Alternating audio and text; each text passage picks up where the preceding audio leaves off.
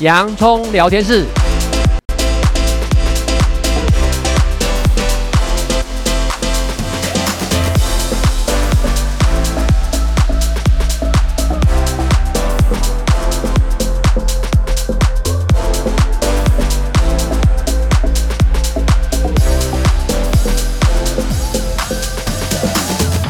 这里是洋葱聊天室。人生如洋葱，要勇敢小心的剥，不怕掉眼泪，从挑战中让生命更璀璨，陪你度过生命大小事。我是杨聪才医师，我是魏兆文老师。杨医师，台湾是不是已经进入了一个？我知道已经确认是老龄化，是超老龄化吗？二零五零年。二零五零超龄，超龄，超龄，二零现在是是二零二三年，所以还二五年。那那个时候换算的话，我们大概是八十出头，我们也贡献了超老龄的哈。好，那其实为什么我会提到这个问题啊？因为其实现在台湾的呃整个平均的一个寿命也延长嘛，哦，这样，那当然呢年龄就会跟着增加。那年龄一到增加的时候，你知道吗？大家最谈常讨论的话题。可能呢，男性朋友你们可能没注意到，可是我们女性很在意的，就是，哎呀，我们是不是新陈代谢变慢了，体型改变了啊？这样，所以呢，我想呢，利用一些时间呢来呢，我就收集了一些资料，有关于新陈代谢的资料，而且常常听到一些迷思，跟听众朋友呢，好好的来分享什么叫新陈代谢。那我们进到中年以后呢，其实大概在三十五岁、四十岁以后呢，不晓得现在呢，你正好听生活练习题的朋友。你们是不是已经超过三十五岁了？你会不会担心新陈代谢变慢？然后呢，你的呢体重呢就好像呢这喝水一样，慢慢的呢就越越来越多了哈，这样子哈。所以呢，其实呢。因为讲到新陈代谢，我们一定会想到体重嘛，不然的话我们干嘛讲新陈代谢？那讲到体重，一定担心就是肥胖嘛。所以大家常常会有个迷思，认为如果我新陈代谢能够持续像年轻人这么高，我的呢体重就不容易增加，它也是减肥的一种哎不错的方式啊。事实上，如果以我们整个生命的历程呢，在医学上面其实确实哈是看到在三十岁之后。我的新陈代谢就是逐渐的变慢。对，每次哦讲到这个，我就要想要请问一下杨医师。每次讲到这个时候，杨医师也常常呢会分享到，就是哎，男性的荷尔蒙最主要男性素睾固酮，嗯，它是在几岁以后到巅峰之后逐渐下滑？嗯，一般来讲，可能二十五、三十以后哦，所以大概也是这个巅峰之后，就每一年慢慢、慢慢的下滑下来，嗯，下滑，所以。逐渐像，那因为男性荷尔蒙是男性的这个，就像石油一样。对，你外表就算开一个 Benz，如果你没石油也拉不动嘛。对，它会影响精气神啊、骨骼、心脏血管、新陈代谢啦，嗯、等等的很多方面的功能，嗯、包括会不会失智的风险。哦，哈。啊，这种男性荷尔蒙还跟失智是有相关性的，嗯嗯、哦，这样，因为医学进步让我们越来越知道，预防一定是重于治疗。嗯、那预防最基本就是要保养嘛，这样子啊。好，所以呢，其实我们常常也有一些迷思啊，觉得呢，是不是呢，男生的新陈代谢好像比女生快？因为多数来讲，进到中年以后，好像女生的体重比较容易增加，有非常非常多的迷思哦。所以呢，我呢就查了很多资料，我们就想要跟大家呢来破除这些迷思啊，就。好，那所以呢，至少我先讲一个好消息哦，就是新陈代谢，其实我们虽然三十岁以后新陈代谢变慢，但是它减少的幅度其实不是像你想象中的那么快。所以你不要呢，比如说到了呢四五十岁，你开始成为呢小富翁、小富婆的时候，就怪说啊，那是因为新陈代谢变慢的原因哦。其实事实上还是有一些预防的方法。对，如果你想要了解，那你这一段时间就好好听我们的生活练习题，来让你了解什么。叫做新陈代谢最新的一些观念啊，因为中年我们的体重增加，我们不可能完全怪到新陈代谢上面，但实情呢，随着年纪增加，主要就是因为活动力减少，嗯，好。那跟新陈代谢有没有关系？事实上没有绝对直接的关系，所以不要每一次一直在说哦，体重增加啊，因为年纪大了新陈代谢变慢。事实上，其实潜台词是我根本就是活动量减少，对吧？好，好，那为什么是好消息呢？其实呢，这是代表说，我们就算到了中年，我们也可以面临这种体重缓步增加，我们可以击败这样的一个现象哈。所以，首先我们必须要先破除有关于新陈代谢常见的一些迷思。那既然要破除这些迷思，一定呢要举出是哪一些比较权威的这种呢期刊。以医学来讲，最权威期刊一定就 Science 了嘛，嗯、科学。期刊，那科学期刊其实呢，它在呢前一年的时候，差差不多在二零二零年左右那段时间呢，哈，它就其实它就发表了一些期刊，它都同时指出，二十五岁到五十五岁的这些人，其实你知道吗？燃烧的卡路里是相当的，嗯，所以呢，你就知道我们对于新陈代谢有这么多的的迷失，包含年龄迷失，包含性别的迷失，嗯，好，所以呢，请杨医师来先跟我们简单介绍有关于。新陈代谢嘛，当然我们要跟大家讲哈，今天嗯，魏老师刚刚破题呢，就是像我们要控制体重啊、减肥啦哈。那我想维持健康的体重其实很重点。那有一个再往来给你讲概念，就是确保摄取的卡路里，嗯，跟消耗的要相当就好。所以进入和支出要相当，就像存款一样嘛。对，如果吃进的卡路里或热量大于消耗的，你就会变重。相反呢，你就会减重。当然了，我想呢，有在比如说一些健身跟运动的人呢，他会去注意到说卡路里燃烧了哦。但是我想我们会看到说百分之五十五到百分之七十的卡路里是用在推动一些看不见却是维持生命所需的一些身体反应了。哇，这么高，有一半以上是用在看不见维持生命所需。对哦，包括我们用脑。也会很烧脑。嗯，这个呢，下一段呢，我们要跟大家讲最自然的减重法。好，所以呢，像刚刚提到权威的研究，像杜克大学演化人类学家，嗯、呃，叫做庞彻教授教授哈，他说啊，像我们以为新陈代谢只跟运动有关，其实大大不足如此哦。它跟我们体细胞一整天维持运作是有关系的哦。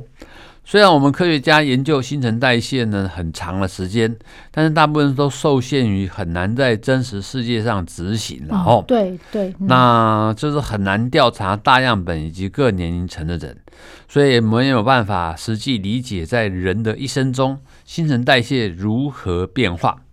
那当然比较可以确定的是，体型越大的人，身体细胞越多，每一天所需的卡路里也就愈多。嗯，那当然一定还要评估其他的变相，比如说年龄啦、性别啦、生活形态啦、疾病影响啦，这一些当然它也有它的困难度啦。哦。那当然呢，我们也有还有一些可能遇到的一些假设，那有时候也不叫不容易缺乏，也也会碰到那种缺乏数据来佐证。所以就是有一些迷思真的存在哈。比如说呢，青春期或更年期的时候呢，身体荷尔蒙大幅的变化会加速或减缓代谢。那引发呢，我们的每一天燃烧更多或是较少的卡路里，那或者是说呢，男性呢可能比较容易甩到体重，所以呢代谢应该比较快哦。那中年后能量消耗且缓慢呢，所以势必变胖，这些也都是可能迷失的哈。那庞特说呢，我现在四十岁，那我确实觉得跟我二十岁不同，很容易就会相信年龄渐长，代谢变慢。那但是他强调。这一些呢，都在数据上是没有经过证实的哦。哦，刚刚以杨医生，你刚刚在讲到，就是科学期刊或者杜克大学，他们其实长达将近，我知道他们的这种研究已经长达将近快一世纪。那针对这些研究，原来告诉我们说，新陈代谢跟年龄和性别没有绝对直接的相关。对，所以我们不要认为说年纪大了新陈代谢变慢，我们体重就会增加。嗯事实上呢，其实潜意识里面，事实上就是可能因为年纪大，你活动量反而不够，嗯，是这样哈。好，那在我在想说，我们可能利用两周的时间，想要跟朋友好好聊一聊新陈代谢。为什么新陈代谢这么重要呢？因为呢，大家现在是一个减重哈，强调瘦哦，但这个瘦其实呢，应该是一个健康的瘦，健康的一个体重。嗯嗯、那杨医师一般来讲，我先请问一下，健康的体重，我们常会提到一些什么 BMI 的概念。概念嘛，这样子。那 BMI 到底是怎么计算？再跟听众朋友再说明一下好吗？好，所谓的 BMI 呢，叫做身体质量指数了哈。那身体质量指数呢，它是用我们的体重用公斤计算，去除以我们的身高，用公尺计算，然后要除以两次。那它呢，当然有定为一些正常的值，正常的值是介在呢十八到二十三点五之间了哈。哦，十八。那十八以下呢是偏轻，然后呢二十三点五以上就偏重，然后呢，当然呢它还有分成呢，像二十五到。这个三十呢，就就是比较重，重超过三十以上就肥胖，对对，这样子哈，对。所以以杨医师刚刚在讲说什么公斤公尺，我举个简单例子，如果我一百六十公分，五十公斤，所以我就拿五十除以一百六，再除以一次一百六嘛，就一点六嘛，一点六，一点六啊，换算出来呢，会有一个数值。这个数值如果介于差不多十八到二三，就算是一个标准的。嗯我记得是十八点五，杨医师，你又把条件又严格增加，就是差不多。我们这样讲好了，十九到二三之间都算是一个正常。所以体重不是单纯只看到呢，你站在体重机上的这个体重，因为有时候呢，像呢，人家如果看到我都会讲，魏老师你好瘦啊，但是事实上呢，我对确实我的 BMI 是蛮低的，大概只有十九啊，可是呢，我的里面的内脏脂肪却很高，所以我要常常运动。所以有时候看得见的不一定是真相。好，那我们现在再回到这个新陈代谢，因为新陈代谢真的就跟我们可能看得见的有关啊。这样，那刚刚杨医师有提到那个杜克大学的庞策教授，事实上呢，他就跟很多位啊，高达八十多位的一些学者共同呢研究。那在二零二二年初的时候，就发表在《Science》我们呢最顶级的医学期刊上面。他的很简单那一篇论文哦，直接是简单的说出我们既有的新陈代谢其实很。多都是一些错误的一些观念，比如说跟性别有关，跟年龄有关，事实上没有直接绝对的关系。但是呢，其实我们新陈代谢按照我们人生不同的年龄层，确实分为四个阶段。好，那至于呢哪四个阶段呢？杨医师先跟我们简单说明一下，因为这四个阶段确实明显看到新陈代谢是有意义的差距。OK，像我们来谈谈了哦，像我们一个婴儿呢。他如果满月之后呢，他其实代谢就是开始加速了。那一直到九个月到十五个月的时候，他的代谢呢会比一般成年人呢高百分之五十以上。所以呢，它相当于一天呢消耗差不多四千左右的卡路里哦。四千，所以婴儿那种成长期的时候需要大量的养分。对，成长是很耗能量的哈。然后再来，在一到两岁之间呢，能量开始呢消耗会下降。一直下滑到大概二十岁左右，再来呢，接着有四十年的稳定哈，即使在怀孕或更年期也一样。换句话说呢，二十到五十五岁的呢，燃烧卡路里的效率呢是相当的。接着呢，到了六十岁，能量消耗才会开始再度下降，然后持续下滑到人生的终结。那所以这样研究人员他就去观察哈，其实啊，大家有一个迷失。男性的代谢率以真实来讲，并没有天生高于男女生哦。他们每一天燃烧的卡路里是多一些，比较跟身形啊、跟肌肉比较有关。那肌肉呢，会比脂肪呢更能呢消耗热量。嗯，其实我知道在性别上面，男生的肌肉的质量就是比较多，那女生呢是脂肪比较多。嗯，所以其实女生呢不是水做，女生是油做的哈，这样子对。那刚刚杨医师有提到四个阶段，我简单再跟听众朋友再稍微说明一下：从出生大概到一岁，这时候呢新陈代谢是人一生中最高的。差不多呢，是比成年高达百分之五十以上，所以在这个阶段一岁之前，这个阶段呢，是我们人类最重要的成长发育期。嗯，它每一天消耗四千多大卡的热量。对，啊，那第二个阶段呢，大概呢就是维持在差不多一岁到两岁之间，开始新陈代谢呢就逐渐下滑啊，这样子，一直到二十岁，这就稍微就是又是另外一个阶段。嗯，那我们人生最重要，大家可能最在意的阶段呢，就是差不多就是。青春期嘛，开始注意外形了嘛，这样，所以差不多在二十五岁到五十五岁，大概这四十年间，那以 Science 那一篇的报道说，大概这四十年间，新陈代谢相对来讲是稳定的。除非有一些特殊状况，可能怀孕的时候稍微高一点点，但也不会高到拿太多。嗯，好，这样。那之后到了第四阶段呢，就是已经快进入所谓的老年，因为如果以现在的定义，老年是六十五岁，所以差不多在六十五岁之前，六十岁左右，哎，新陈代谢又开始呢稍微下降啊，一直到呢人生的一个终止点。所以真正有意义的差距，大概是在差不多两，我们可以说两岁之前啦。那从呢差不多二十五岁一直到我们的后面呢，大概真的降低，只降低了一点点。啊，所以呢，整个新陈代谢在人生阶段这四个阶段啊，确实有它的一些代谢速率的一些高低啊。那至于呢，想要请问是，那新陈代谢一定是跟身体的燃烧率有关嘛？对。因为杨杨医师一开始就提到，我们的呢一些体重啊等等这些是支出和收入之间的一个相对等哈，一个相平衡的关系。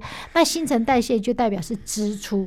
那这地方先请杨医师简单介绍我们身体到底怎么燃烧啊？难道是发烧吗？哦，我们先提一个概念呢，呃，第一个叫做静态的代谢率，静态，静态的哦，看不见的就可以燃烧了。对，就是在我们不活动的时候，我们会消耗的能量了哈。这个呢，跟许多因素是有相关的，比如包括你的身高啦、性别啦、遗传基因啦。它对于静态。代谢率呢，这个我们比较没办法改变什么哦。那我想呢，但是我们会身体会根据所进行的活动呢，会进入几个不同的卡路里燃烧的阶段。比如说呢，特定的活动会增加呢一些卡路里燃烧啦，像吃辣啦，或是运动健身。那但是呢，你要知道，许多人以为的事不一定是真的哦。像你吃东西的时候，你会燃烧少量卡路里。约略占一整天燃烧总卡路里的百分之十。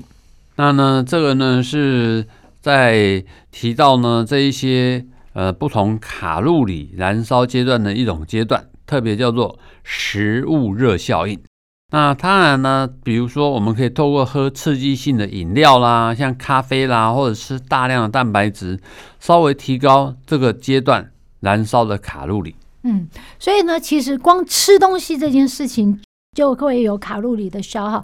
这以前呢，在营养学上呢，我们都很清楚有一个叫食物动力效应，也就是食物热效应。也就是说呢，你吃不同的食物哈，你在人体经过人体消化过程，它也必须先燃烧你卡路里，最后才能进到我们身体成为细胞的一部分。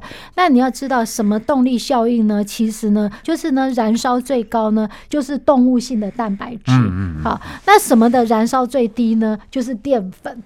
所以你就知道为什么吃淀粉其实呢，真的比较容易呢体重增加，但是吃动物性蛋白质，尤其是海鲜类的，体重不容易增加。好，听众朋友再回想一下，那如果你想要了解更多的新陈代谢，那在下个礼拜我们再继续跟听众朋友分享。谢谢大家今天的收听，这里是洋葱聊天室，欢迎下一次继续收听，我是洋葱财医师。我是魏兆文老师，拜拜。拜拜。